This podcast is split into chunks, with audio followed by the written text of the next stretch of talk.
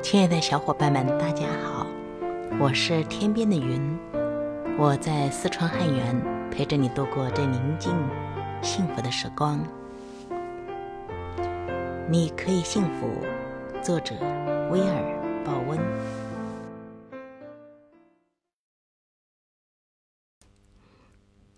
英国国王亨利八世的首席大臣托马斯·沃尔西枢机主教曾警告。你对放进头脑中的事物要非常非常的小心，因为你永远也不可能再把它取出。现在就开始用健康的选择取代心灵中不良的营养成分。下面是给你的一些建议：不要再看、读和听爆炸性新闻。我总是把新闻节目用引号括起来，因为它很多时候可以说是在制造恐慌。这样，你才会因为受其吸引，继续接受塞给你的食物。不要在睡前收听新闻，因为各种负面的信息会趁着你疲惫之时骚扰你的潜意识。开始寻找有启发性的故事和文字，成百上千的网站和杂志都在赞扬人类的灵性和有博爱同情精神的人们。更好的做法是。在你睡前回想你在这一天所看到的值得效仿和感恩的好事，不要再和痛苦的身体为伴。当代的心灵导师埃克哈特·托利在《新世界灵性的觉醒》中解释说：“人人都有痛苦的身体，身为人类，我们只有凭着刺激和感觉而知道自己活着。”大部分的人总习惯由负面的刺激和痛苦的感受来体验人生。这样的人总是不断的抱怨其他的人和事，他们对一切都感到不满。他们往往不明白自己对负面事物的偏好，始终活在自我想象的牢笼中，天天面对责难、羞耻、追究、愤怒和憎恨。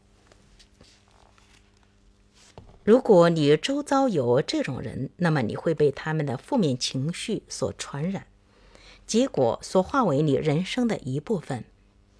即使这些人是你的家人，也要尽量避开他们。开始寻找你周遭最幸福、最积极的人，尽量常和他们相处。近朱者赤，近墨者黑。如果你常和积极幸福的人在一起，你的幸福指数就会跃升到和他们一样高。你所认识的最幸福的人是谁？请他共进午餐或者喝咖啡，听听他怎么说话，学着以同样的方式待人。如果你够幸运，这个人可能会把他的朋友介绍给你。那么你就会大幅扩展自己的交友圈，和幸福的人为伍。不要再聆听哀伤的歌曲。两年前，一个朋友教我这个方法，我很惊奇这对幸福指数所造成的影响。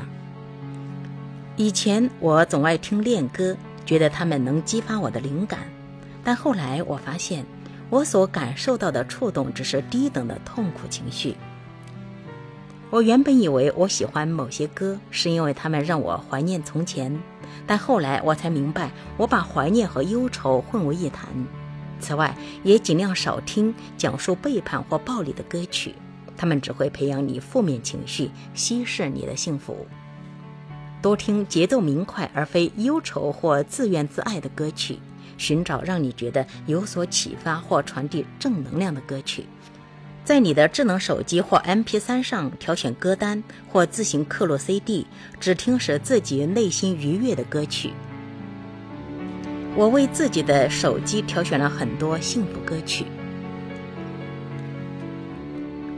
已经有几项研究证实，聆听欢悦和有正向能量的歌词能提振你的情绪，而聆听反社会和抑郁悲观的歌词会让你陷入焦虑和不安。乔维纳的一篇文章中说：“如果你想要增加活力或者提振精神，那么音乐就是最有效的兴奋剂。每当我们聆听积极乐观而旋律优美的音乐，就能激励并启发我们，让我们更有活力。音乐可以恢复我们的元气，让我们采取行动，保持警戒，并且维持愉快的状态。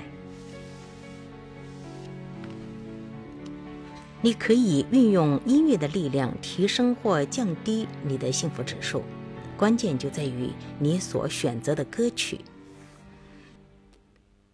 如果你怀疑歌曲内容能否影响我们的心理和情感的状态，那么听听我的经验。